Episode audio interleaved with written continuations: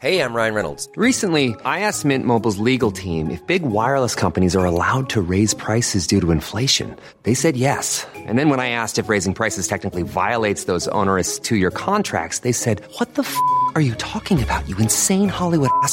F- So to recap, we're cutting the price of Mint Unlimited from $30 a month to just $15 a month. Give it a try at mintmobile.com slash switch. $45 upfront for three months plus taxes and fees. Promo rate for new customers for limited time. Unlimited more than 40 gigabytes per month. Slows. Full terms at mintmobile.com.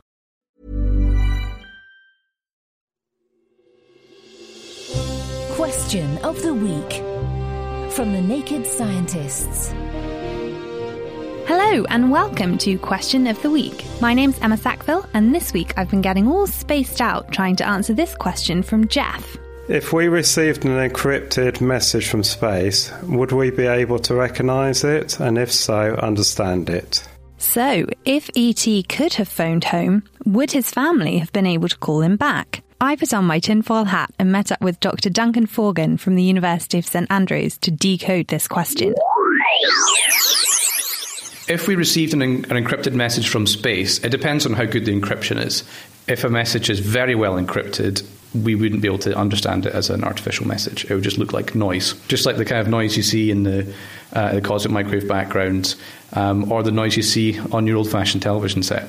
If the encryption's not quite as good, then there are certain things that we can do to understand the quality of a communication. We do this with communication from animals. For example, we can give it a, if you like, a rating to say how much information is contained in the signal.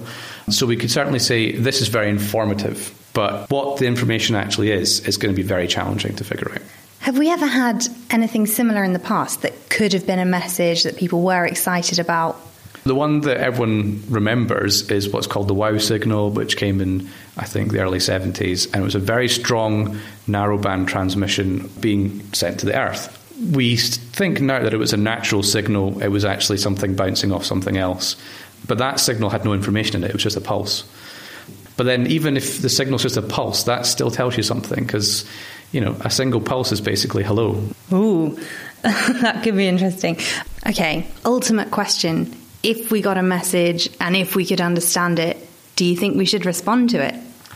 Well, the issue is we don't have a legal framework for figuring out what to do next. We have what's called the reply protocols that SETI scientists wrote down saying, well, this is what we should do, but no one's going to follow those protocols because they're not in, in international law. So if a message was received and, say, for example, America wanted to respond but China didn't, um, tough. America could still send the message on behalf of all of Earth, which is not great. Um, my personal opinion is that we shouldn't send any replies because, uh, speaking as a human being, I'm not particularly impressed with how well human civilization copes with its responsibilities as a steward of the Earth. A little bit of time, maybe, before we become more respectable as a, a galactic civilization. That was Dr. Duncan Forgan from the University of St Andrews. Next time, we'll be sinking our teeth into Sol's question. What role does cooking food play in digestion? I'm feeling hungry already.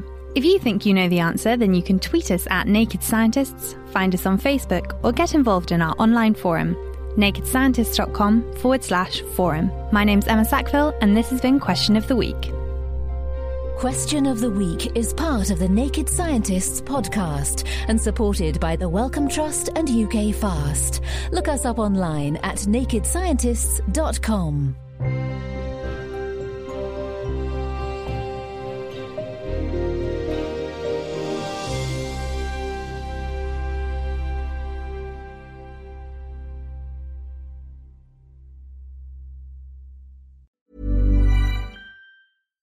Thinking about your next career move in research and development? Then it's time to make your move to the UK. The nation that's investing 20 billion pounds in R&D over the next 2 years.